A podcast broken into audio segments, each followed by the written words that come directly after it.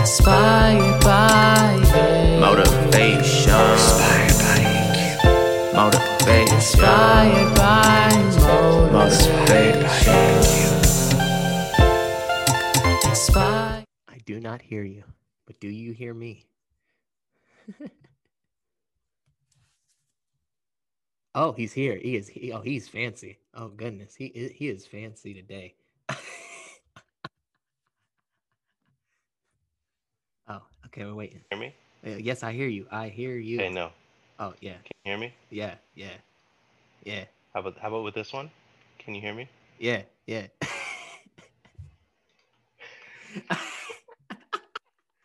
How, how about with this one? Can you hear me with this one? I've got like 30 different. Oh, there we go. How oh about- wow! he- Whoa! Oh my goodness. He said, I got 30 different channels of speaking. Hi, that's not it. Wait, no, this is the one. Okay, wow, we're in 4K now. All right. 4K audio. Select a speaker. Okay. Wait, wait, wait. Okay. Hold up. Okay, I got my, my I got my speaker set up. Okay. Can you hear me now? yes, I can. Okay, we Yes, got I it all figured out. Yes, I got can. like I got like 40 different audio sources here now that I've got all these different gadgets and, and gears to play with. Oh, yeah, yeah, yeah. Yeah. If y'all didn't know, this is the official Twitch streamer right here. If you did not know. Pro streamer. so so so official with it. Like it's, it's not even funny. Like when you see when he comes on, he has the, the now playing displayed. uh, Just started coming up. When you go up in there, you got the music, lo-fi. He's got an out, he got outfit on. He's ready to go. You're like, okay, Oh, he is ready. He is I- ready.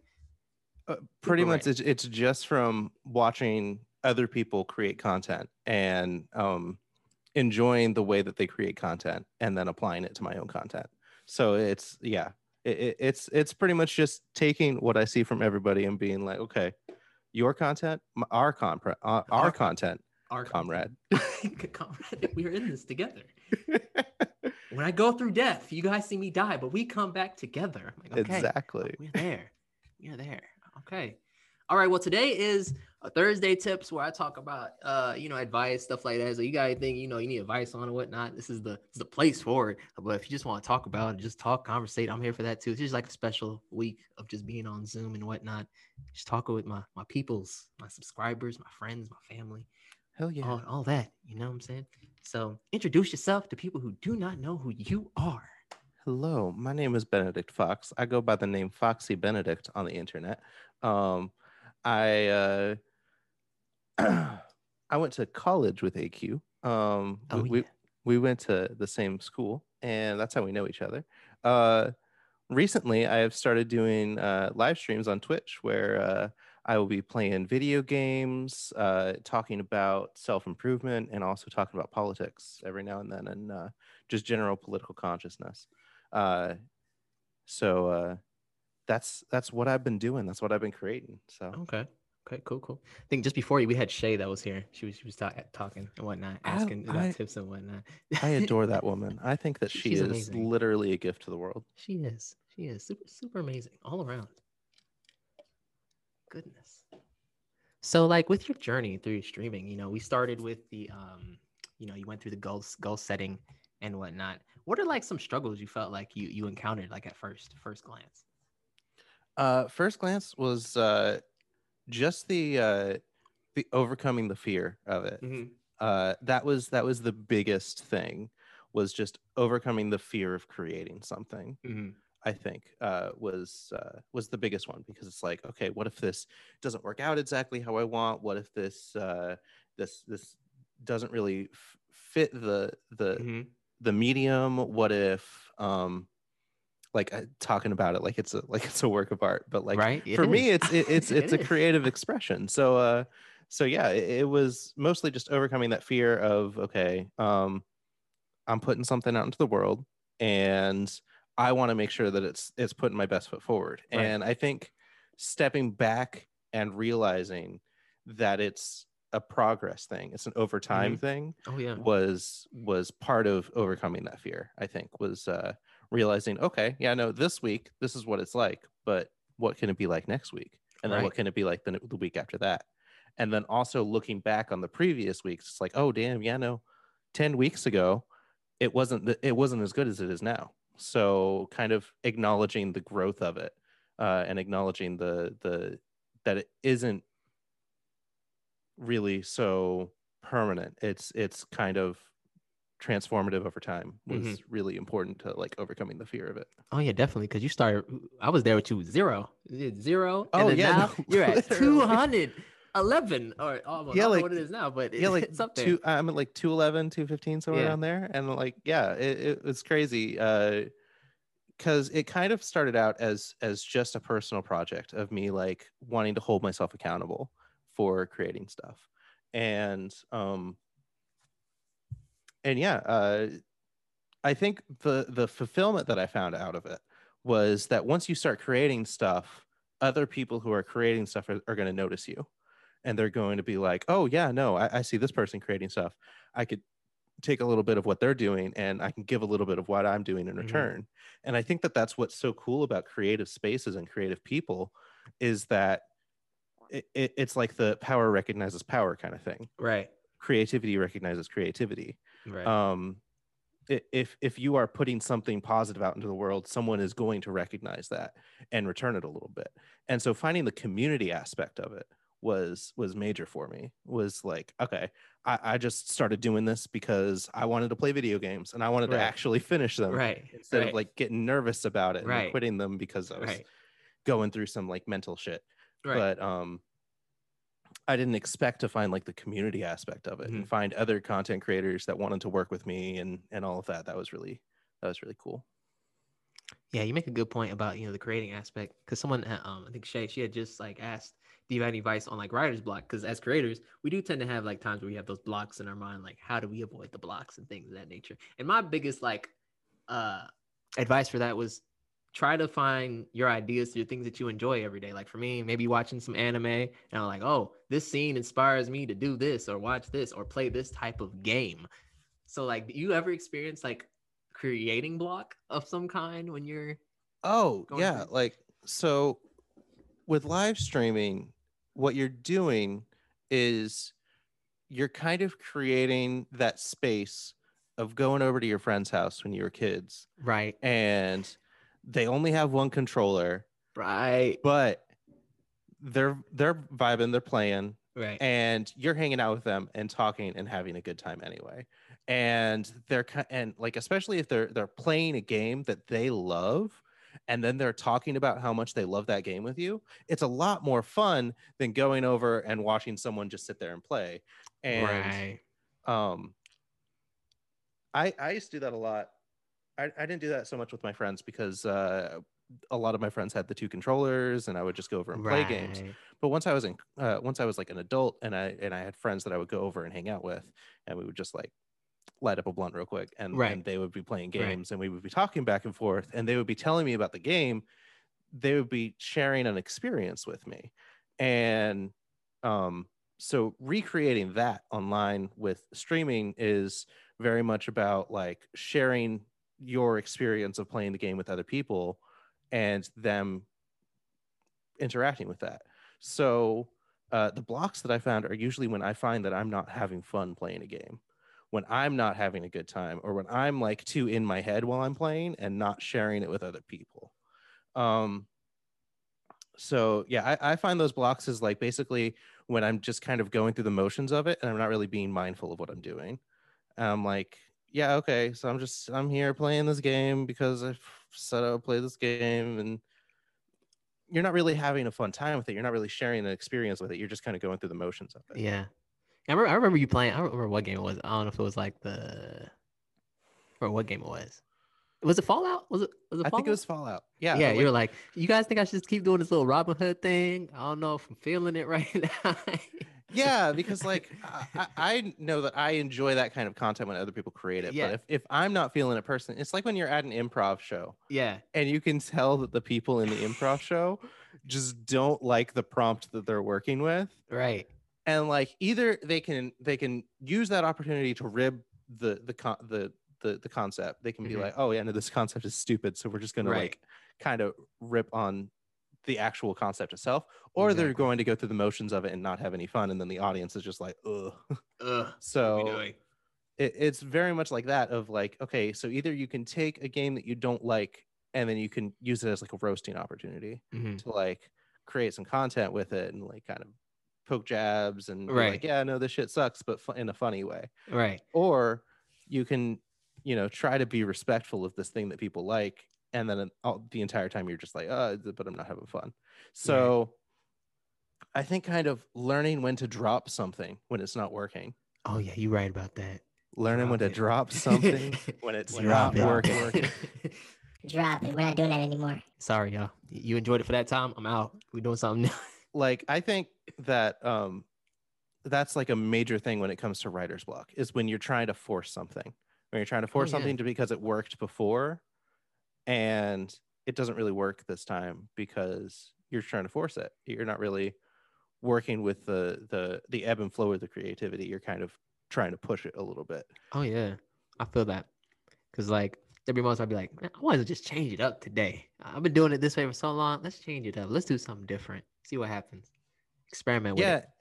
and i think that works with pretty much every kind of expression i think like um music really lends itself to that Oh yeah.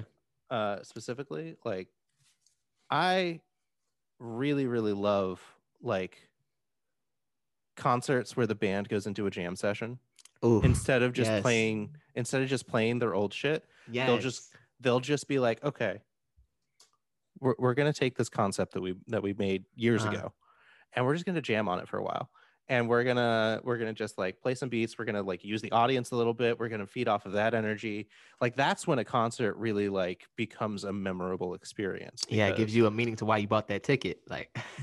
yeah because like i can i can go and look up a live concert online anytime Mhm. but being a part of a musical experience is is fantastic and i think that like streaming right now is one of the only ways that people can get that right now it's Oh yeah, exactly. It's the only type of tangible thing that they can get, kind of, sort of, somewhat of that.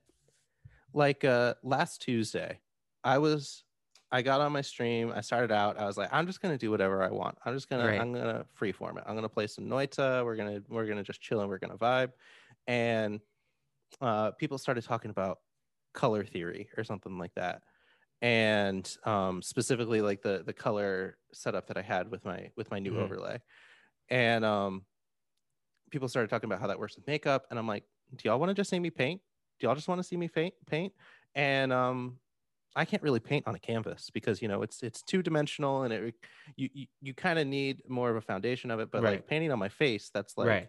That works. it's like painting on a stage Right. it's like you can create anything you want on this Right. space um i was like do, do y'all just want to watch me paint and then like that was one of the most successful streams that i've had in a long time i got like 10 new followers i got like a, a, a lot more viewers than i normally get and it's Mhm. because they acknowledged that like the moment that was happening was very on the fly and that like it wasn't me just going through the motions it was me like truly f- finding some sort of like creative expression Right. kind of moment That's interesting. Congratulations. Yeah no like and then um this week i tried to like recreate that and i found that like i was trying to force the idea oh yeah, yeah. You can't force it without without really um following the creative energy which like right. I, I, it it feels good because i'm like okay yeah no i can i can do this creative form of expression again but i need to be able to to find the moment to do it right you know hmm So like now you you you have a, a tangible audience that you have that like subscribe to you, that you know they actually pay money, you know, to watch you every time you come on. So to you like your fans, like how was that interaction? Um, well, okay. So that's kind of the part that like I feel kind of disconnected a little bit Gotcha. because like yeah, I, I'm just I'm over here doing my thing, and yeah, Right. I, I am creating content, and I do appreciate that people compensate me for that. Um, but I haven't really gotten to the point where I I feel like I have a certain responsibility hmm Right. to uh like make sure to maintain that like Right. i'm not going to like be like hey you absolutely need to be subscribed to me and compensate me for my work i'm never Right. going to be like that right. Right. but i'm going to be like hey there's a there's a hat Here's a hat. Here's a here's a hat. If you like this, you know. If you like this, if you like this, uh, yeah. And I I also have like a, a person in my life who uh, supports me very like And that's good. It's key. uh, very much like that, and he really keeps the the subscriptions going and like Alright. the, the financial side of it going. Like he he makes sure that uh that he's doing that, and I'm very thankful to like have someone in my life like that. That's like, um, and I think people starting out, it's very hard because not everybody has someone like that that's going Right. to always be there and Right. always support you a little bit. Like Right. I'm so from all of my stuff on on Twitch, I, I'm making around like 180 200 dollars a month, Mhm. Okay. which you know for a hobby, that's not bad. not bad. Not bad. Uh, for a job, no, yeah, no. but for a hobby, I think that's that pretty good for a cool. hobby. That's pretty. That's pretty good for a hobby. Uh, but it, like a majority of it comes from one person. Right. So- right. Got you. I got Um, but uh yeah no I- I, I i think like the idea of of promoting it as like passing a hat around at the end of something yeah, that's a good like, good idea. um to, to just basically present it as that to the audience you'll find people are much more willing to be like oh yeah no i'll drop a sub or like, uh, if you if you give people something that is like a proper like benefit in order to subscribe uh people will, will be responsive to that like uh getting emotes right. um on your stream is very much something that's like okay yeah no you have access to this emote not only just on my channel but also on everybody else's channel so if you Mhm. like the things that are in my my little emote thing then yeah you can you can you can uh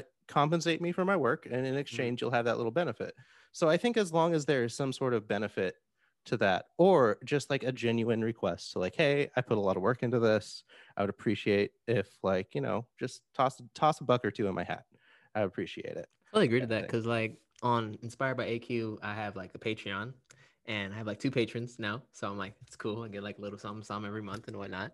Yeah. Uh, but I, you know, I try to do like a little bit of everything, where Twitch and all that other things. And you know, my, my biggest thing is like, if you want to support, feel free to. I'm not gonna force you. I'm not gonna be like, you got to do this now. No, no, no. Exactly. i feel like once you get to a certain point where you have um it becomes a part of your livelihood Yeah. and it becomes a part of like okay i've invested this much already oh yeah. i do feel like i am kind of uh deserving Right. of compensation like i, I Right. feel like that's reasonable Yeah, that's as a reasonable. creative Yeah, person to be like okay yeah no i put on all this work y'all should yeah. pay me yeah, I put it. I did all this for you guys. I invested all this hours and time. You know. yeah but also like um i think before you get to that point you also just have to be comfortable enough in what you're putting out into the world Oh yeah, you gotta be Um, like very satisfied with it. Yeah. if you're not confident in what you're putting out if you're not comfortable with that what you're putting out like so one of the things that i've been doing lately specifically is i've been going back and rewatching my own streams um which if you would have told me to do that when i first started streaming i would have been like get the fuck out of here get the fuck out no i'm not you, watching you about to watch them myself ten hours. I- I am not watching myself. Like like but once you get to the point where you're like, okay, yeah, no, that's me. I'm up there. I exist as a corporeal being that other people are observing. I'm being perceived. Holy, I'm being perceived. Uh, and then, um, but once you get past that, and then you start looking at what you're putting out into the world as like content that you would watch yourself. If I go back and I watch a stream of my own to like look for content to like clip and then maybe put Mm-hmm. Into a trailer later, like that's what I've been doing for the most part. But if I'm sitting there and I'm like, I'm having a good time watching myself, right. I'm like, yeah, no, I'm I'm comfortable with that. I'm confident with that. I feel like the content I'm putting out into the world is pretty damn good. So like, I think being able to be comfortable observing the thing that you are putting out into the world and enjoying it as well is really really important and i never really understood that from like directors talking about watching their own films or musicians listening to their own music and stuff like that i never really understood people who were like yeah no all i needed to do was was was enjoy what i was putting out into the world i was like i always really kind of thought it was just based on the confidence alone but no you also have to enjoy what you're putting out into the world like i would watch me in my free time oh yeah, especially that Resident Evil stream. That that joke was. straight up the the resident evil streams were the first ones that i started like watching back um and i was like damn these are a lot of fun to watch so uh so yeah like uh, once you get to that point where you really feel like your your content is something worth watching to yourself Right. i think that's uh that's really incredible yeah, I can't wait when Resident Evil Village comes out so I can see you play it. And you know, I see your reaction to that. so the trailer for that came out and i was like i am a six on the kinsey scale but i might be a five with this giant dominant woman so like that that straight up the the sheer energy coming off of madame devereaux or Right. whatever her name is Yeah. is like okay i gotta is- get into resident bad. evil She is bad.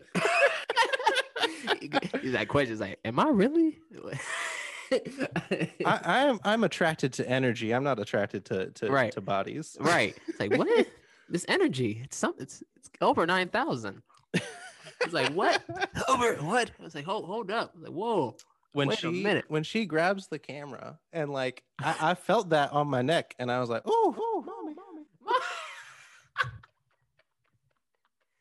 oh goodness. You can cut that from the podcast if you want. I was gonna stay in there. What you talking about? oh goodness. Uh, it killed me.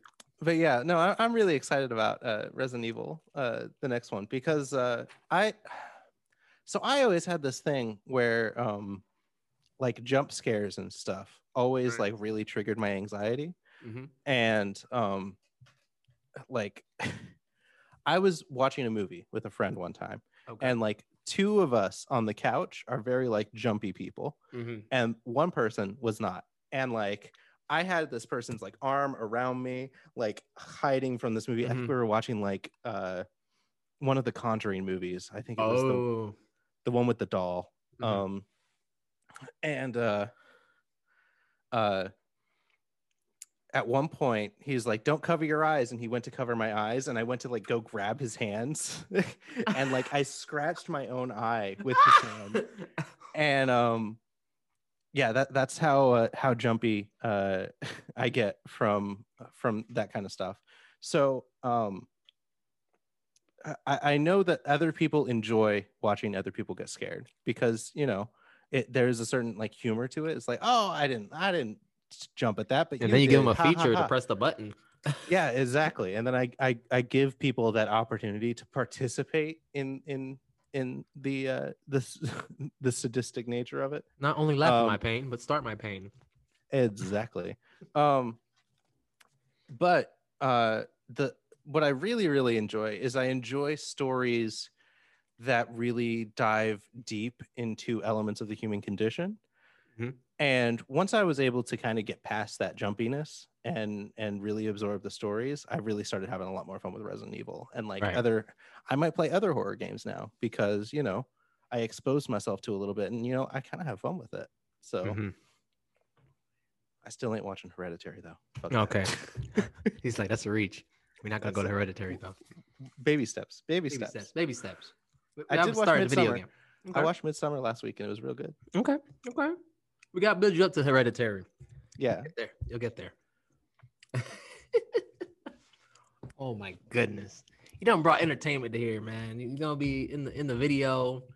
Uh, damn, might as well put you as a podcast episode now. Now that you done took o- took over. All right. Woo. Life of the party, really, just like that in the background. Like, Oh yeah. Like Eh, did I lie? you did not. did I lie? No, you didn't. I didn't expect Okay, you to. I, I got questions for you. All right, now. ask away. Ask away. Go ahead. What is the story on this on this uh on this EP? Okay, EP. Okay, well, since you're here, uh, it's a, it's basically a collaborative EP. Um, it's with my uh my god brother named Ghost King Kami. Uh, we just decided one day because we uh we do Anime Mondays every week where we talk about anime animation on IG Live, yeah, like Mhm. three shows and whatnot. So we just started just recording on some beats that you know some of his homies made, and the biggest thing that we wanted to focus on was um heart needs. That's the name of the EP is Heart Needs. So it's it's basically like a story about someone getting done dirty and trying to rise from that because it's kind of like a relation to you know our lives and whatnot. Because we, we both had similar situations that happened to each other, and we decided to just collab on this where we have like the first song is like you down dirt down dirty. And as you go along to the five track EP, you you get like a feeling of like the characters in the songs, like they um they go through these rise and falls and rise and falls. It's like the struggles of life, basically. So that's really cool. So it's supposed to be like a narrative uh, experience, kind of. Yeah, basically, basically, we were even talking about making it a musical. Kind of process of doing that. So, Well, okay, So- so I, I think that like uh, approaching things like that, like to be like, okay, could we fit this kind of into a Mhm. script as Yeah. well, yeah, can really uh, help bring a narrative together. mhm, Um, because yeah, like uh, Lin Manuel Miranda wanted Hamilton to just be an EP. Mhm. Uh, and then he was like, "Wait, no, there's too much here," and Right. and decided to make a whole ass musical out of right, out of it. And I think you could t- definitely do that backwards a little bit and be like, Right. okay, let's see if we can make a musical out of this, but then end up making an EP kind of Right. thing. right. So like approaching were talking about making like a musical s music video where it has, you know, oh yeah, and like you Go. could totally um gonna be like 20, 20, 25 minutes. yeah, Yeah. and like that shit is is stuff that people are really hungry for right now. Yeah. Like Whack World, Whack World went crazy. Whack World was everywhere for a while, and it was like what a 15 minute film that Mhm, Tierra Whack put out, and she was like, "Yeah, this is pretty much like my first real release," mhm. and it went mega, mega, mega viral. So Yeah. like, I think people are are hungry for that kind of like narrative uh, uh, film and music, like like bringing different creative mediums together, kind of thing. And I think that Definitely. that that process of uh, of kind of taking different uh, creative methods, like approaching an EP like you're making a musical, Right. or uh, approaching a film like you're making a play, or Right. approaching um, a play like you're making a music video. Like doing that kind of stuff where you're where you're using the method of creating one thing in order Yeah. to create another thing is really fascinating to me Mhm. um, as like a creative endeavor. Oh yeah, most definitely. Because like I've always been the type that's like always about the sporadic, um, just, just creating of something. Like it'll just come up on the spot. You know, I think I think Yeah, um, we've been new, like we've been you know, we've been we've been new. You know, uh, there was the, there was that open open mic night. You know what I'm saying? Where they had the improv group up there, and I just came up there. I was like, hey, I want to get on, and I And just that was- something, and they were like, what? Yeah, You made Like, that up? Yeah. straight up as as someone in the audience for that that was really formative for me as like a, a person in general was like Mhm. seeing someone just get up and you kind of just stood there for a few seconds and was like yes, I did. it, it- and it let all of us kind of get with you for a second because uh, uh, like you could like kind of hear like the whispers in the crowd a little bit like what's he, Yeah. what's he gonna do what's what's, What's happening and, but like it was also kind of really eerily quiet yeah. because like people were like are we about to make fun of this guy or are we about to be on this guy's side right. and then you you you kind of started doing the the the i know music and then Yup. like you built up off of that and got all of us into it and and feeling it with you. Right. and um that was really formative to me because i was like damn you can just get up and make something. You can just get up and make something. Exactly. and um that was like a big deal for me like like informing my own Mhm. like opinion of the world and, and how to put things out into it. So like yeah no like that was really formative for me. So that was i, I tell people about it all the time it's like one of those stories. Hey, and let's see, you know, next music music video I got right there, that's gonna be the premise. I'm just gonna walk up on the stage. Just gonna you're gonna be there. yeah no like Inspired by actually story. and and i think that like those moments are are really worth capturing of like a moment of kind of uncertainty in in creating something i think that that's where people are right now as there's a certain kind of like level of uncertainty but also kind of a level of hope but also kind of a level of fear right now because like we've approached like a year uh, like Mm-hmm. Oh, yeah. today is one year today Yeah, is one one year, year, of like yeah. NBA closing the- Yes. the economy crashing Economy crashing. that was like that day was terrifying because like I got to work and like two or three days earlier, I was like, it's just gonna be the it's just gonna be the flu. It's no Mhm. big deal. Right. Like even I was one of those people that was like, this is no big deal. And um and like I think that day was specifically a wake up call to everybody of like, yeah, no, this this is a lot worse than we think right it's now. going to be. It- like it was kind of like waking everybody up to real life. Yeah. Mhm. Um and I think that kind of broke everyone down a lot. Um and I think that everyone is is kind of in the stage of like okay, are we going to come out of this better than before or dot dot dot question mark question mark question mark like it, people are kind of hesitant but hopeful i think right now so i think creating something to kind of capture that moment is really worthwhile Yeah, that for me, that like happened at a point where I was like trying to apply for jobs and whatnot. So I was like, yo, and I had to just like, I was like, I got into YouTube stuff and I was like, I just kept going on with it. So I'm like, it kind of like gave me more initiative to do other things. And yeah, Yeah, later, and, like, here we are. yeah yeah and I, and I think that like is really interesting because the last year um looking back on it from like the stuff that came out in december and january of like creative stuff like movies and and stuff like that like when uh barb and star like i'm gonna i'm gonna hold up barb and star Okay. as like the things we lost to the pandemic Mhm. uh because like barb and star go to vista del mar stupid comedy movie Mhm. with uh with with Kristen Wiig and um it's like very Anchorman esque, Mhm. very uh almost Napoleon Dynamite esque, Mhm. and it really would have like fit well into like summer 2020. It was just like the perfect level of absurd, perfect level of this. It was supposed to come out summer 2020, but movie theaters were all closed. Nobody was nobody was uh was getting any of that. And I'm I'm trying to think of like, okay, what albums did people make and then just not release in 2020 Hmm. because it didn't fit the moment? Hmm. What what what kind of creative stuff was lost? Mhm. and like it also showed that like a lot of other creative stuff that did get released got really really hyped up because it really fit the moment Yeah. like charli xcx's how i'm feeling right now Mhm.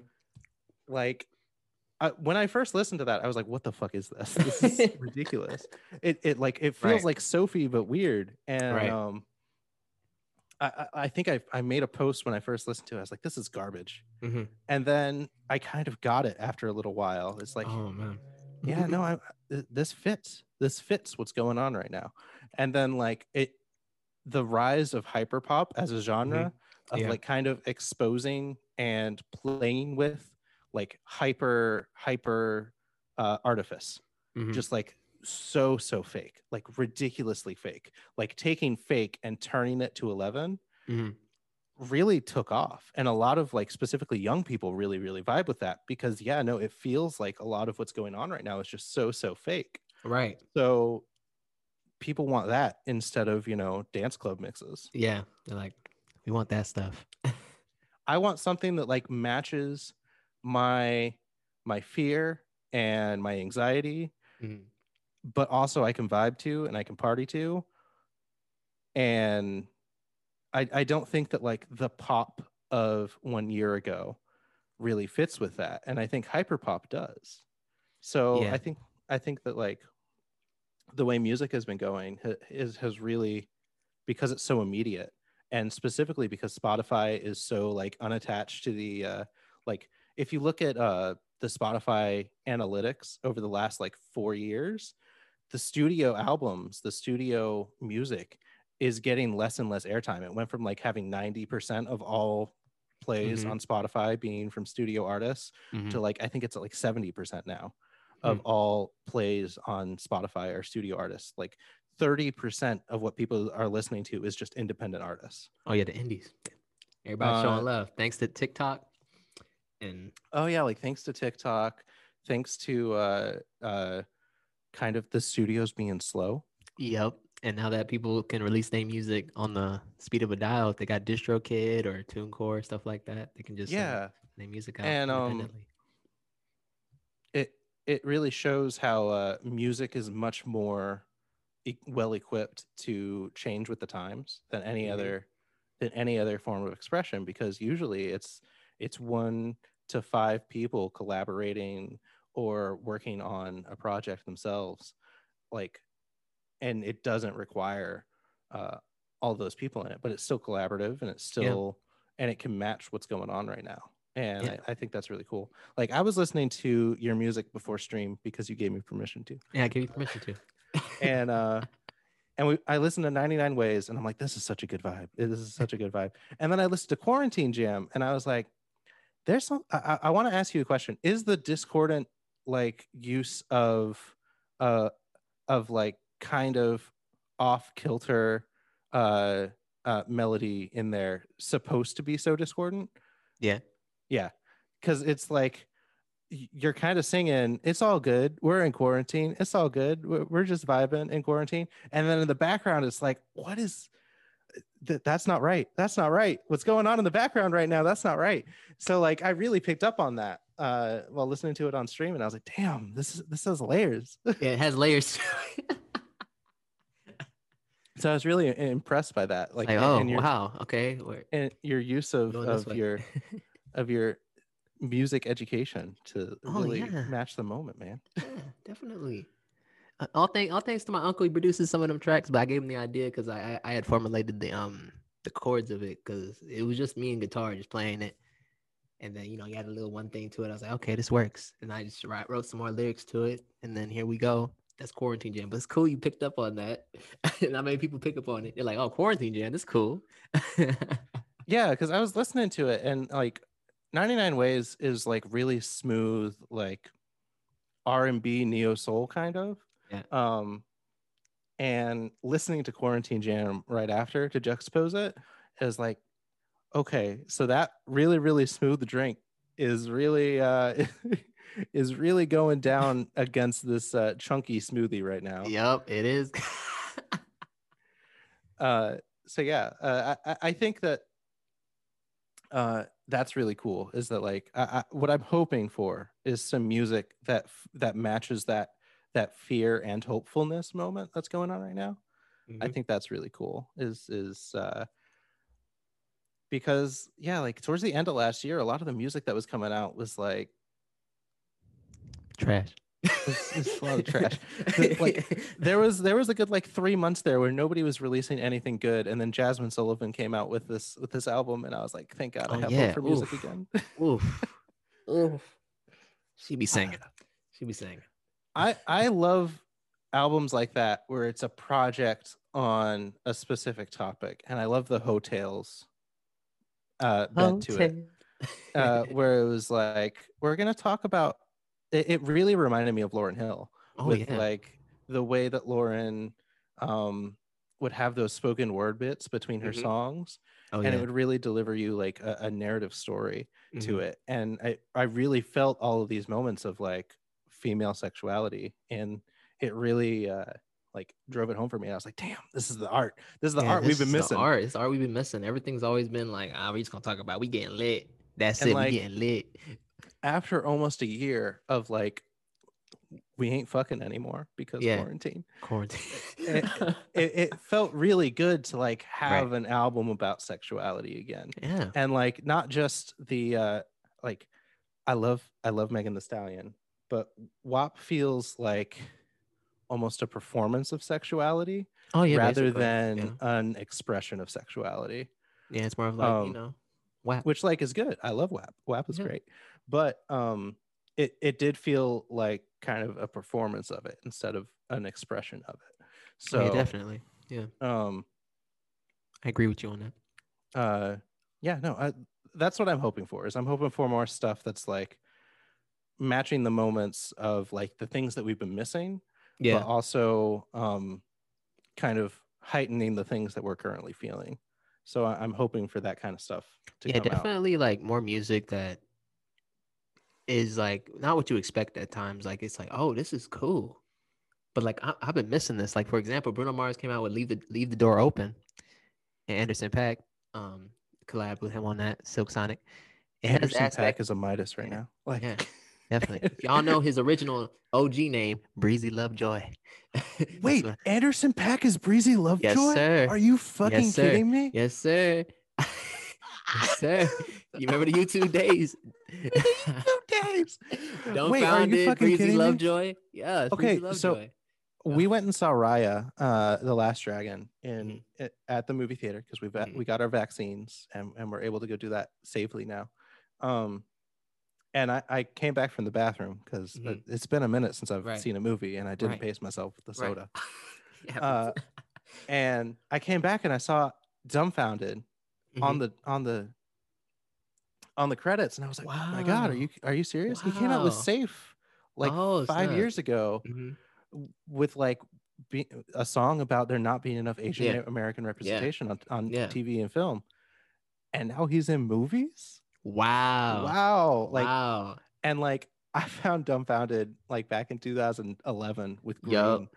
Yo, I was a big And, uh, dumbfoundead fan. and uh cell phone Yup, with uh, Breezy. Lovejoy Yeah, and, and Breezy Lovejoy. Wax. Yup, um, wax. And I, I saw Breezy Lovejoy at a Watsky concert one time. Wow. in Athens. Uh, Oh. Watsky, it was Watsky, Dumbfoundead uh, was opening for Watsky, hmm and um, Breezy Lovejoy came up Mhm. and, and and did a song with the three of them. And damn, I saw. I didn't know that Anderson Paak was Breezy Lovejoy. Yeah. Yep. Yep. That's so cool. But yeah, no, he's on Midas right now. Everything that he touches is so good. yeah. So good. Uh, him, him, and Ty Dolla Sign are like. Like, I'm glad he's getting his like shine now. You know what I'm saying? Because people like he's like he was like a un like dominant in the rough basically. Like if you didn't know who Anderson Paak was, I mean you knew who Breezy Lovejoy was, but Yeah. he came out with different names. People who didn't know, they're like, oh, who's that? You know, no, like he's got And a lot I- of hits. I think it fits what he's currently doing because he's Mhm. kind of doing the the more highbrow stuff than he was before. Because like Mhm. Breezy Lovejoy was kind of like the he was uh, breezing through, you know, he was he was the breezy guy. He was uh, through, giving you the masterful he, hooks. he he used to kind of feel like the house party guy, yeah, but now he really feels like the uh the uh like he's a speaker at a at a at a protest or something oh yeah, kind of guy. Yeah, Um, he he really feels like he's he's doing a lot more highbrow stuff now. Really- and I, I think really like I think under the evolution. moniker Breezy Lovejoy, I don't think that would work. So no, it wouldn't. I mean, that just goes to show you evolution in being an artist. You know, you're not gonna be the same. You're gonna change. You're gonna Oh, yeah. It- evolve. and it's an odd year. It We're already in year. March. Yeah. And I don't March, know if you've noticed. I don't know if you pay attention to Tyler the Creator's uh, Oh, so career. Go. Oh. Great. Every every odd year for almost the last decade now, he's released an album, and Oof. I'm wondering what kind of shit he's gonna drop Oof. this year. And I really hope he's dropping something. But Oh. uh, like with the way he he really uh like reinvented himself with I uh with I- Mhm. Igor, Yeah. uh, I'm very curious to see what a year of quarantine has done to his music. oh yeah, because Igor was something so different, but it was like something so so well put together. Like I enjoyed like there was this performance he did live. It had Boyz II Men. Um, "Give me my earthquake. Oh my yeah, earthquake." the, had him harmonize in the background, and then the it performance trans the and then it had yeah. the earthquake. And I was like, oh snap! Like that probably with him was- getting boyz ii men on that was so good. yeah, that was so smooth. I was like, oh gosh, yes. because that was like kind of his like art and fashion era. Like Yep. Flower Boy kind of brought him into that, Yep. and then Igor did that. I'm curious to see what What's he's gonna do because like yeah he has he has his whole uh his whole fashion enterprise thing Mm-hmm. Yeah. but i i feel like that's gonna feel fake post pandemic Yeah. and i think he knows that because he's a Mhm. goddamn genius and Yeah. i'm curious to see what he's gonna do to like kind of bring out the feels a little bit more hmm Yeah, I definitely agree. I'm interested in seeing that too. What's gonna happen next? Yo, we talking music. Like we should have like a talk, a musical, a music talking podcast now. Look at that. oh man here wait one second let me let me pull up my spotify see what i've been listening to recently What been listening to? Um, I've been really getting into um David Byrne of Okay. the Talking Heads. okay. Uh, that's been part of my like music journey is just Mhm. going and and listening to like some of the stuff that has inspired a lot of what's going on Yeah. right now. Mhm. Because like if you go and look at what like David Byrne and Brian Eno were doing Yeah. in the in the 70s and 80s, you can tell that like current pop music as it is today is really functioning off a lot of the same like theories and stuff that they were Right. creating at the Mhm. time. So like that's been a lot of fun for me is like going back and, and finding some old stuff. I've also been trying to get into metal. Okay. Um, because I I I I had a nu metal phase in high school, oh snap! And it was a dark time. The dark. and so and so I've always like kind of associated metal with uh with like toxic masculinity and Mhm. stuff. right. And then I listened to uh the Black Sabbath's first Mm. album, and I was like, this is like a brilliant expression Mhm. of of like kind of darkness and it doesn't feel toxic it doesn't feel evil it feels kind Right. of beautiful and morose and Mhm. and fascinating and and once i was able to kind of get past that whole metal music is toxic idea i was like okay i really gotta like Yeah, go back and that. learn Yeah. some i gotta go back and learn some so i've been listening to like judas priest and stuff like that Oh, too okay. um so really trying to dive into like genres that i've previously avoided Mhm. um has been something i've been trying to do uh to like kind of just open my open my mind a little bit to different forms of expression because you can always learn something from people you used to disagree with Oh, yeah, definitely. Definitely opening your mind is, is definitely helpful in trying to, you know, get into like newer music or just create a new idea for yourself. Like everything has its purpose. Classical music, things like that. They started somewhere and they evolved into something else and other subsections happened for a reason. oh yeah like uh i went to a record store and the coolest find that i found was a was a four record collection of uh of tchaikovsky's uh best sonatas Ooh. And I was like, I'm gonna go. I'm gonna go home and listen to this right now. And Right now. it's good shit. right it's now, good it's good stuff. Yeah.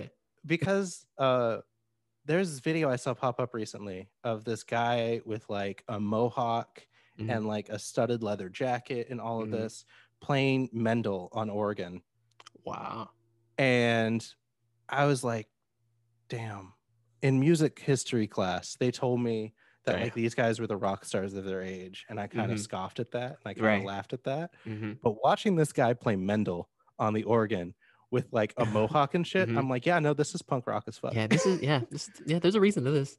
there's a reason why they said that. Like, I kind of get why people used to riot after Mhm. after classical concerts. Like, this shit slaps. Maybe be turning Uh, up. Yeah, and, and once you're able to kind of get past the the the prejudice of a type of Yeah. music and really take it for what it is, you can really learn something new from it. I wholeheartedly agree with that. Because it's easy to judge a piece of music without even listening to you. Like, ah, no, like I would never listen to that till you actually experience. Like, oh, it wasn't that bad. Like, Yeah, like uh, when when the Chicks changed their name from the Dixie Chicks to the Chicks, Mhm. I was like, okay, let's go listen to their music. Let's go listen to their old shit. And like, yeah, no, there, there's like some good stuff in there. Um, and like kind of when you when you learn to take music as what it is, which is an, a form of expression, you can really open yourself up to something new. And that's that's why I love it so much. exactly. Who knew that someone, a DJ, could take Queen's "Another One Bite the Dust" and mix it with a hip hop track, and it'll become a straight up banger slap. and like so my big thing is that um back in uh my whole journey of learning about other types of music because i used to like exclusively listen to pop punk like that was Mhm. all i listened to all i listened to was fallout boy linkin park Mhm. uh my chemical romance like that's Mhm. all i listened to for a long time Mhm. and um i used to be one of those people that was like uh i i guess i kind of like all kinds of music except country and rap right. and like it's because i didn't learn yet i didn't learn yet and um and the thing that actually did it for me is, was watching the get down and Oh, realizing get down. I love And- the get down. and realizing how one genre of music evolved into another from just a bunch of kids playing with shit um and then that caused me to watch hip hop evolution Mm-hmm. and once I watched Hip Hop Evolution, the the Netflix docu series, I was like, okay, we're gonna we're gonna go back and we're gonna deep dive into some stuff. We're gonna we're gonna go back and listen to some old shit. Um, and I went back and like started listening to '90s hip hop, and like I used to be one of those people who was like, oh, I don't like hip hop because it's homophobic. Mhm. Um, Which that's that's a valid statement. That's a valid statement. Some some forms. yeah but the, then like once i was able to kind of learn that like Mhm. okay the conditions that those people were in Okay. were were often really hyper masculine Mm, and part of hyper masculinity in the 90s was to kind of posture heterosexuality mhm, and uh, a lot of the times it was spaces that were uh, like under uh, like didn't have a lot of public services mhm. were, were very like underrepresented in, in government Yeah. were uh, like the, the material conditions of those spaces kind of brought about this kind of i got to protect myself Yeah. through posturing Yeah. in this way Exactly. and once you kind of learned about the the history of that and and why why they were kind of homophobic and why they kind of postured this toxic masculinity you were able to really enjoy the music a lot more because it's like okay yeah no i, I get it. I get it now. Yeah. like um so uh i was able to like go back and listen to uh uh oh god what was his name? Um it's been a minute. It's been a minute. It's been a minute. it's been a minute. Uh i don't remember his name. Here let me go through my artists You got it. i think it starts with a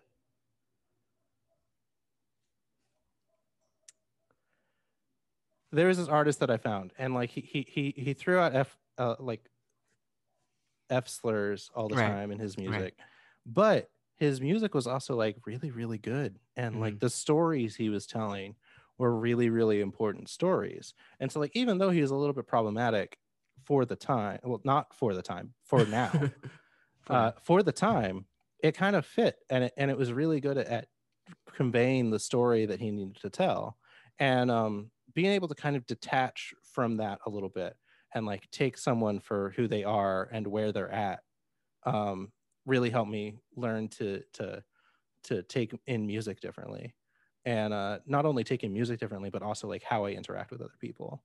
Because like yeah, someone can hold some problematic views, but as long as um, as long as they are working now to be better Right. and as long as they're improving and evolving and and and all that like yeah sure I, I don't really care that you did this thing years ago so, as so long as your, you're working to be better now What's your opinion on cancel culture these days?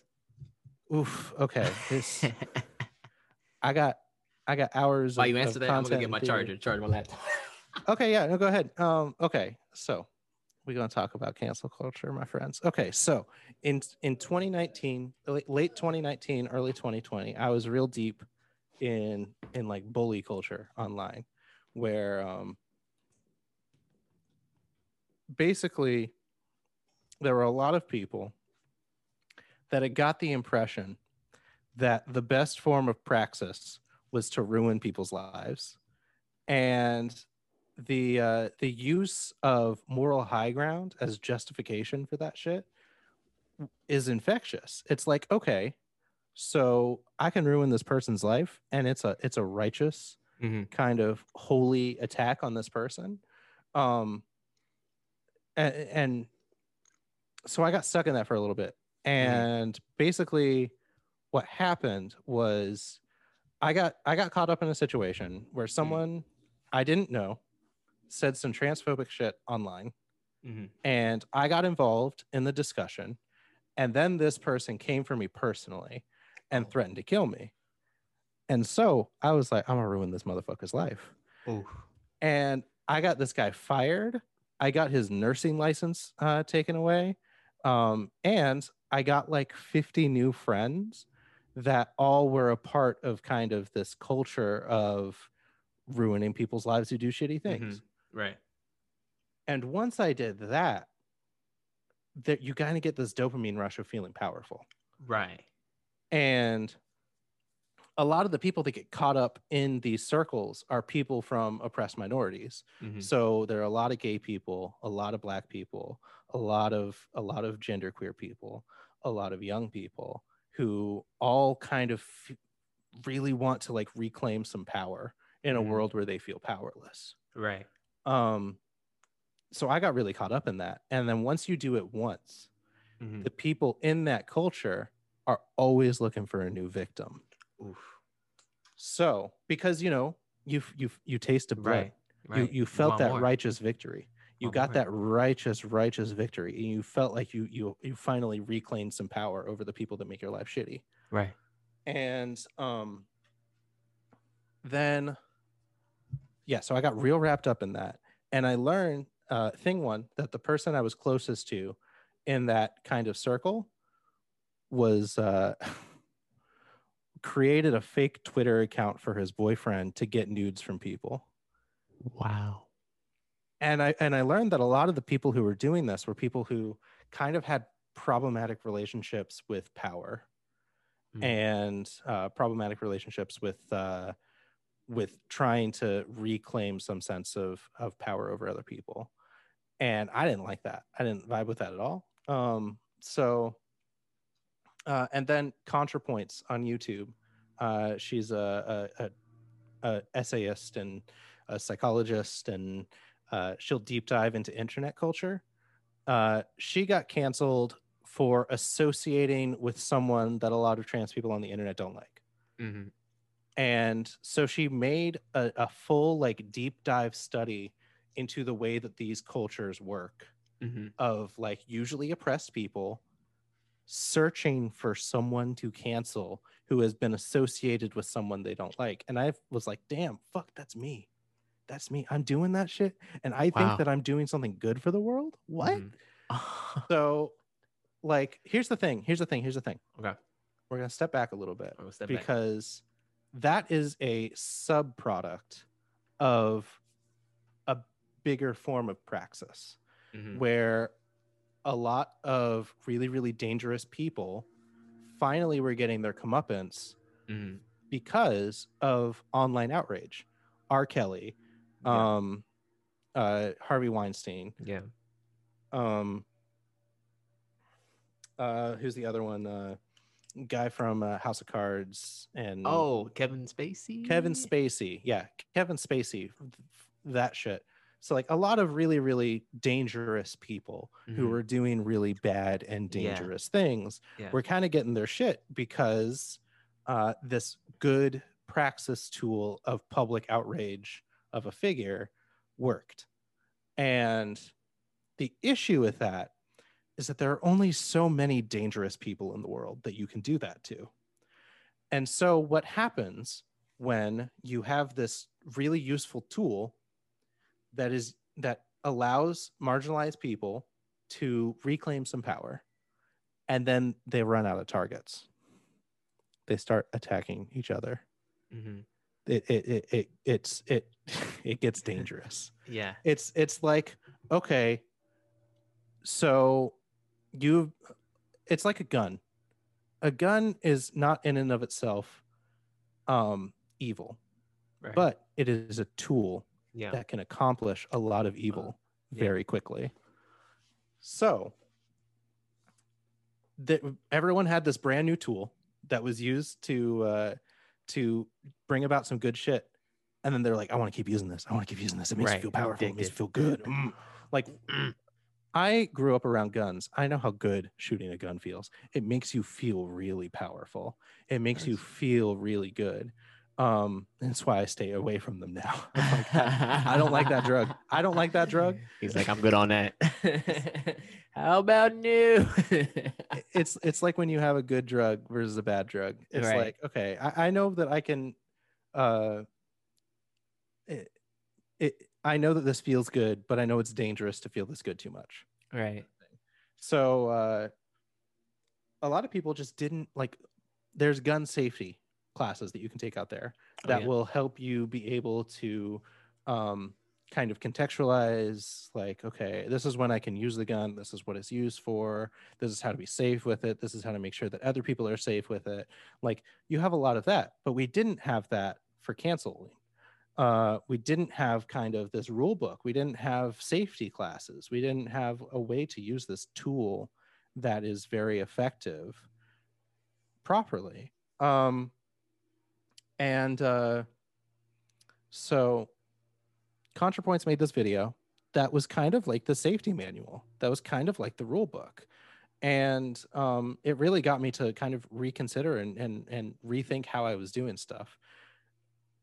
And it got me to like look up um, like philosophy and praxis and and marxism and and like okay how do i how do i take this energy i have to kind of um speak truth to power and then use that in a positive way that's actually going to enact change that isn't going to be just me posturing to feel good that isn't just going to be me trying to feel powerful that's actually me using the power that i have in a positive way um and so like recontextualizing that and and and figuring out okay so i'm not i'm, I'm not going to cancel shit that doesn't need to be canceled like Right. Exactly. um and i think what happened was people on the left kind of figured this shit out.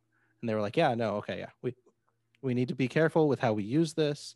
We need to make sure to only use it when it really really needs to be used. And then the conservatives got a hold of it. And um conservatives have been canceling shit since the since the 80s like ever like they thought that um like the whole uh sa- satanic scare of the 70s and the 80s that was conservatives Mhm. like they they use this uh outrage performative outrage to kind of shape how society works and they they saw this tool that a lot of lefties were using cancel culture uh, against people that you know were uh, were very helpful to the con- conservative movement. Harvey Weinstein really uh, propped up a lot of uh, problematic people in Hollywood, uh, and he was kind of a conservative bastion of Hollywood in an otherwise very liberal uh, uh, industry. So, uh, like, and the the way people tried to cancel Donald Trump so many times. Like, here's the other thing with canceling is it can really only work on people who haven't built up a defense against it Mhm. and Donald Trump has built up a defense against it.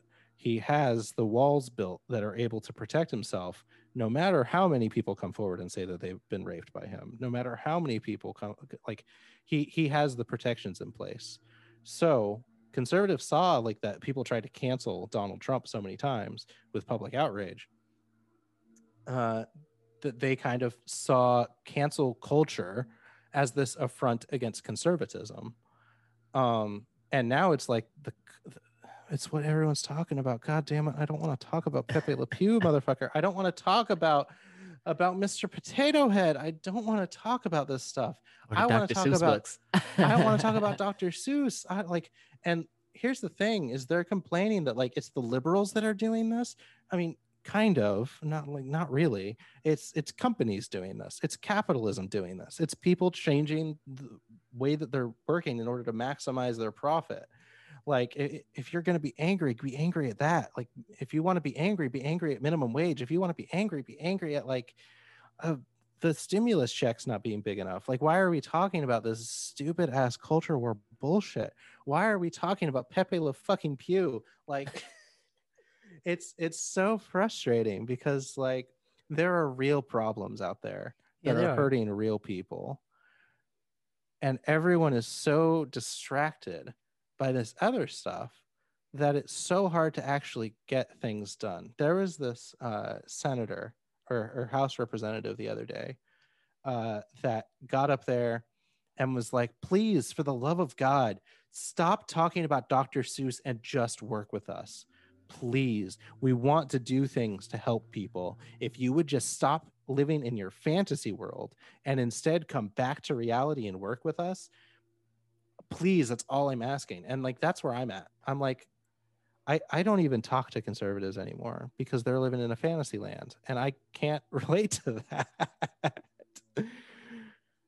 so yeah it's it's hard Yeah, it's a very like um complicated issue because I mean we got social media, so that even makes things more worse and amplified because one sub idea could become like this major thing that could be the number one trending topic on Twitter that people are all like trying to debate on. Like, Yeah, and, "Ah, like, yeah.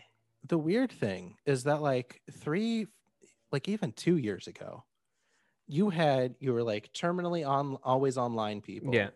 and then you had everyone else and then the pandemic happened and Everybody online. everybody Everybody. is terminally online everybody's an always online twitter user everybody's an always online reddit user everyone's an always online youtube person uh, so a lot of our our culture stuff is online and conservatives really are good at controlling narratives.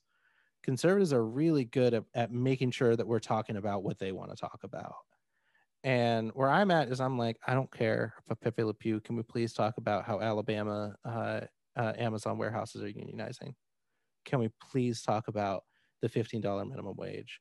Can we please talk about things that actually affect people? Can we please talk about the voting rights act? Like I, I, I want to talk about stuff that actually affects people. Or like, can we talk about art? Can we talk about Exactly. music? Yeah. Can we talk about a, a movie? Can we talk about how that makes you feel? Can we talk about um, what's going on inside you, not not what's going on that is impacting? Like, right. why do we have to live in this weird fantasy world where Pepe Le Pew matters? I have no idea. Um, I, I got an answer for you. An answer. uh, All right. Okay. Okay. Uh, so I, I don't know if you've heard of Noam Chomsky. Noam Chomsky is a uh, is a leftist political analyst. Okay. He's boring as fuck and condescending as a motherfucker, and uh, he, he's he's a bit of an asshole, but he's right about everything. and um, he's been studying the media since the '80s and how about five companies controlled by about 20 white dudes really control what we all see and how we all think. Mhm. Uh, and it's called manufactured consent. Okay. And um, I, I highly recommend you look up manufactured consent. It's, it's Okay. really, really i- important uh, to apply to your media literacy because, like, once you kind of know, okay, there are people out there that want me to not think about the things that matter. Because if you're not thinking about the things that matter, you're thinking about things that don't matter, and then you disagree with people about those things that don't matter. And now you're bickering with each other about shit that doesn't matter. And now you can't unionize. and now you can't like you you can't know your neighbor and and and form a collective. You can't you can't really work with other people because you're always bickering about stuff that doesn't matter. Um, and this uh, this manufactured consent really really benefits only the wealthiest people on the planet, and um, it, it really makes sure that like okay if if if you disagree with other people in your community more, you are less likely to work with those other people. You are uh, if you hate brown people and um, there's like this this threat of of these people taking your jobs you're going to be less likely to unionize with those people. You're going to be like uh, and, and like this is all theory that goes back 100 years. Like uh, the the unions that used to segregate were the unions that failed because they the the bosses were like yeah no you you can't trust those black people. They're going to Mm. steal your jobs. Mhm. like that was literally the narrative 100 years ago and now it's the same but with mexicans. And um it, it's it's this whole using petty differences to make sure that people won't work together and once we once we kind of snap out of that that fantasy land of bickering over stupid shit that doesn't matter we might be able to work together a little bit better Yeah, it kind of goes back to like the um the George Orwell theory, the 1984. yeah uh, the the Newspeak kind of yeah, the Newspeak. Big Brother's always watching.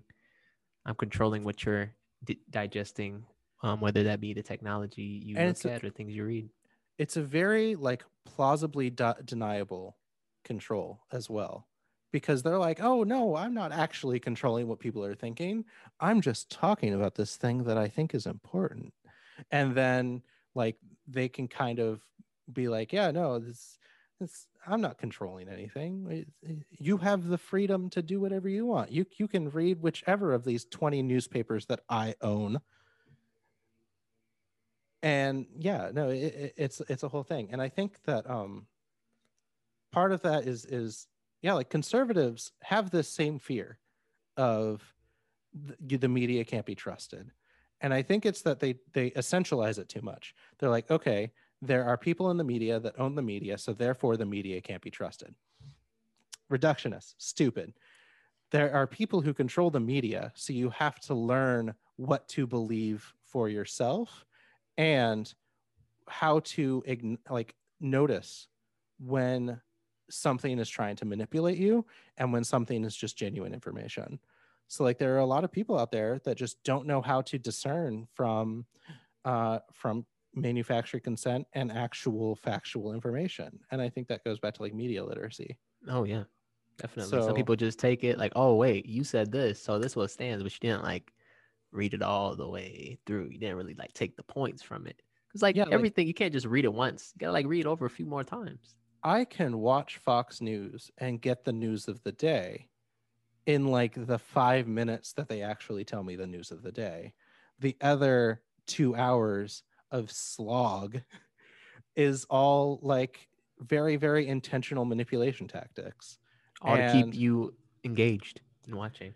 Yeah, and and part of it is is utilizing outrage. And in a time where people are scared, using outrage to your advantage is a valid strategy and conservatives are very very good at it like the black lives matter protests were so popular because the protest organizers were able to harness public outrage and use it in a positive way um, so i don't think that using public outrage at a thing is inherently bad it can be positive it can be negative i think that the manipulation tactics that fox news and, and conservative media uses are uh, dangerous dangerous dangerous dangerous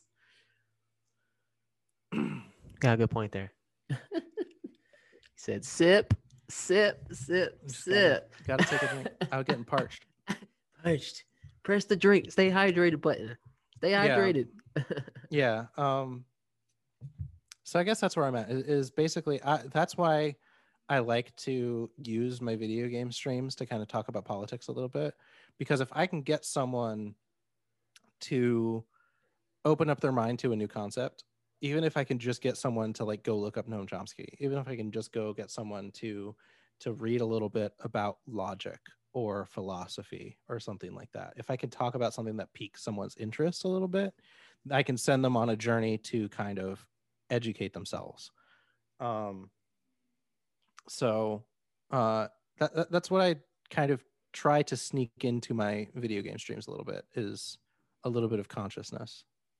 like the biggest like point in that also is like even if you like disagree with something, if you're like willing to just open your mind and like uh, look at from the other person's perspective, like why they see this way, and like take a deeper dive into it than just trying to stay like this is what I see and this is what stands and this is what me like you're gonna be better in the long run with like knowing information instead of just being like I only know this way. Yeah, yeah, and like that's why uh, I, I brought up the whole conservatives have the same fear, but Mhm, they're just directing their energy in the wrong Mhm. way about mhm, about fear of media control. mhm. like yeah no the the media it does have a certain level of control and it's usually just to benefit corporations Mhm. um it's usually just to benefit the economy uh but not the economy for you the economy for them and um yeah like one of the biggest things that like taught me this was i tried to unionize my workforce when i was Mhm. working in av Mhm. and I, I met up with a, a union representative and um, he was like okay so something that you need to know is you need to know about the union t- busting tactics that they're going to use and they are going to stoke sexism. They are going to stoke racism. They're going to stoke uh, uh, all of these uh, little petty differences in between their workers to try and get them to do that. And i'm like damn Hmm. our entire country does that all Mm. the time.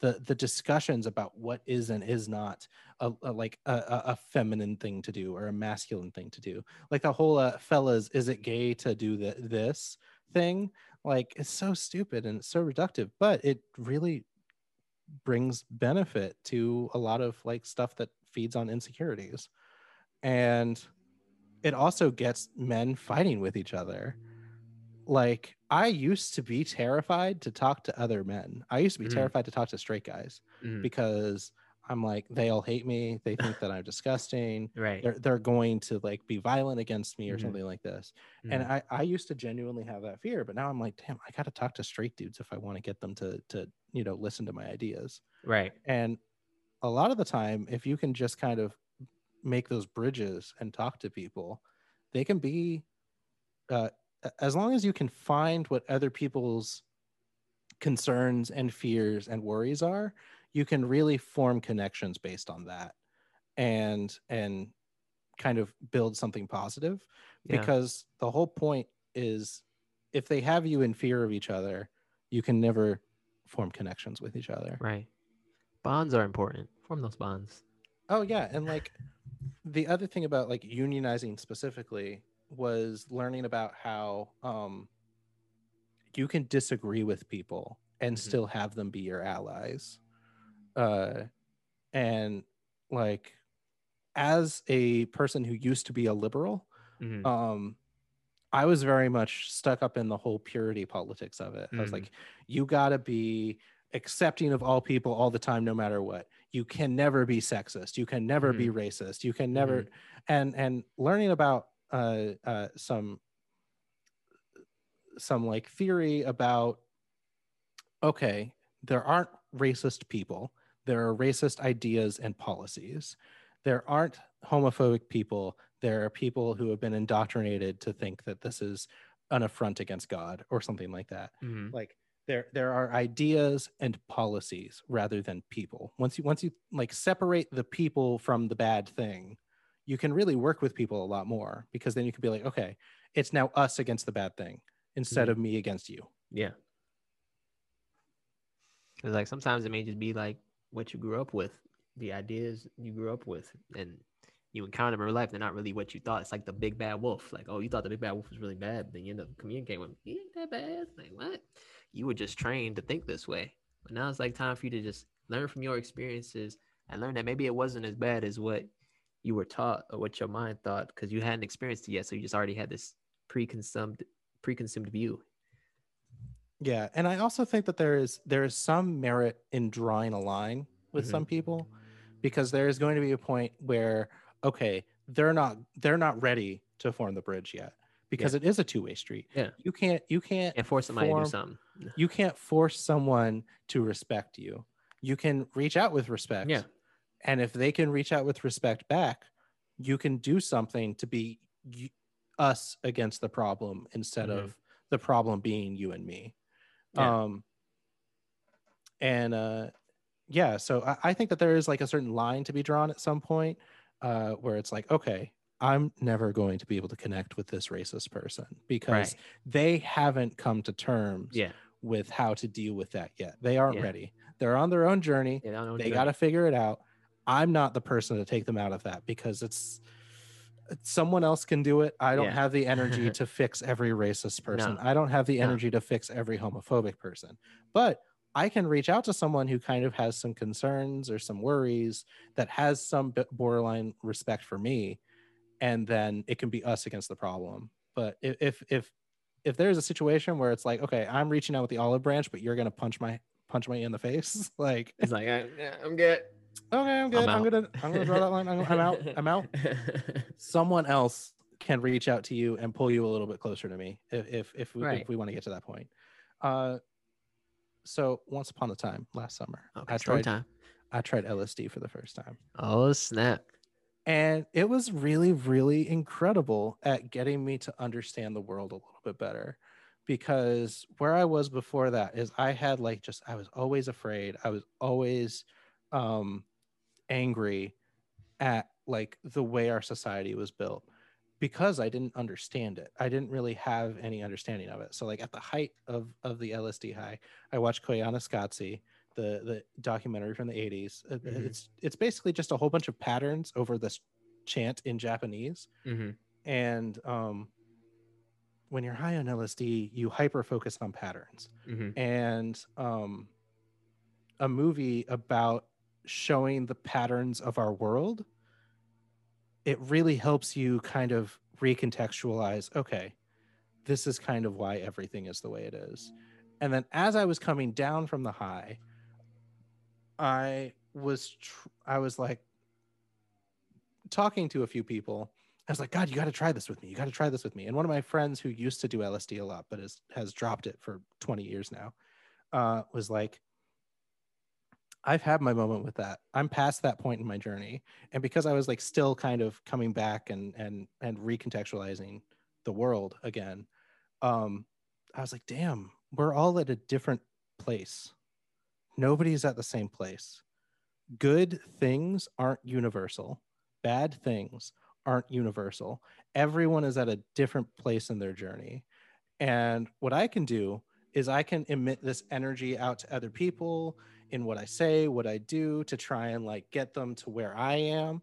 But I'm never going to be able to to to take someone out of their own journey and place them directly with me because that's not universal. Everyone's at, at their own different spot in in the world. And once you're able to kind of uh, acknowledge that, you can meet people where they are a, lo- a lot more frequently. Facts. Valid. Yeah. Disclaimer Benedict is out here giving you that knowledge. and if you didn't know, now you know. yeah it, it, it's very much about uh, being able to realize that you can you can meet people where they are and that like not everybody is going to be exactly where you are and you're not going to be able to be exactly where everyone else is and you're able to kind of fix a lot of the loneliness that's out there right now if you're able to realize that Everyone's in their own character development.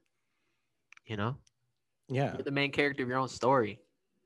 You're going to get there. yeah and like I, I think that idea of like being the main character in, in your own story everyone kind of views everyone else as the side characters um but once you're able to reframe that and be like okay yeah no i'm i'm the main character in my story they're the main character of their story Mm-hmm. they might be in chapter two and Right. i'm in chapter five Yeah. they might be in chapter 11 but i'm in chapter one Right.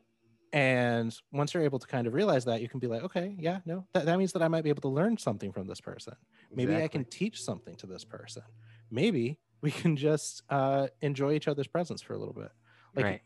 um so yeah uh, that was a, a big thing for me and like that convinced me to go into therapy.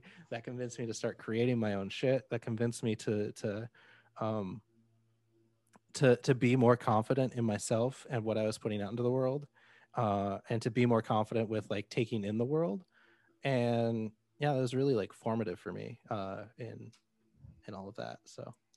Well, all the things you said have just all just led up to like this ultimate. We know who you are now, and I'm happy for your journey. I'm happy where you done started. I'm happy where you are now. Appreciate the love, the feedback, yeah the musical ideas, the political ideas. You brought everything to this, and hey, happy to know this will be the second episode of the, of the second season of Talks with AQ. which, hell yeah You know what I'm saying? This is. it's an honor it's truly an honor you know, I'm just going, you know, I'm just gonna have it drop today at some point because this was a great conversation. I'm glad you came through. You, he commented on Facebook, said, "I'm joining. Y'all still, you still doing this?" So, yep. what, where the invite? There you go. yeah no and like i think that uh reaching out when you see an opportunity is important because you know i could have spent my day playing video games right now right. but instead i had a really really good conversation with you and Oh yeah. and i think taking taking grasp of those opportunities is important and i and i used to be very afraid to do that and now i'm not so much anymore so you are a doer. yeah you got to do shit You yeah. gotta- Do it now. well thank you so much for uh for having me on it, it no problem. truly an incredible conversation No And, problem. like talking to you always always feels very uh constructive and like something good is happening out of it Same with you. I, I thank you for coming through. You know, I'm always there to support you in the Twitch journey. You are like 215 followers, only about you're gonna get up there. I'm waiting to see the the 1K. yeah like I, I used to think that that was completely unobtainable but i think that like as long as i keep at it with some consistency Yeah. and um I, i'm able to yeah take take a hold of some opportunities and and maybe push myself out of my comfort zone sometimes to to really keep growing well well it's a possibility i could be at 1k out a year i You could, I could. could it You could, could. happen You good? We done manifested it. There we go. yeah Put that energy manifest to work. shit. Got, got manifest to that shit manifest it. Come on now. well, I'm not gonna take too much of your time. Thank you for taking the time to be here. Absolutely, and and thank you for having me, and No thank you for doing these. I think I think that uh, yeah, you're you're taking a hold of your opportunities as well, and you're making your own shit, and that's Yes, super super always. cool. Got that logo behind me. I'm here. AQ. You're doing it. Yes. But yeah, thank you everybody who's tuned in today. Please be sure to check us out next week for the newer things like this. If you guys think I should do more of this, please comment below, like the video, also subscribe, also follow Fox Bandic on Twitch. Please support him. Support, support, support, and also be sure to watch him whenever he goes live with his streams. Streams are very entertaining. Yeah, go. 7:30 p.m. Central Standard Time, uh, weeknights. There we go. There we go. Plug yourself in there. Also, Absolutely. peep the merch. Buy your merch day, y'all. Teespring, inspired by Q versus AQ the singer. But thank you for being here once again. And I'm gonna sign off. Where's that? Where's okay, that pause button at? Have a good.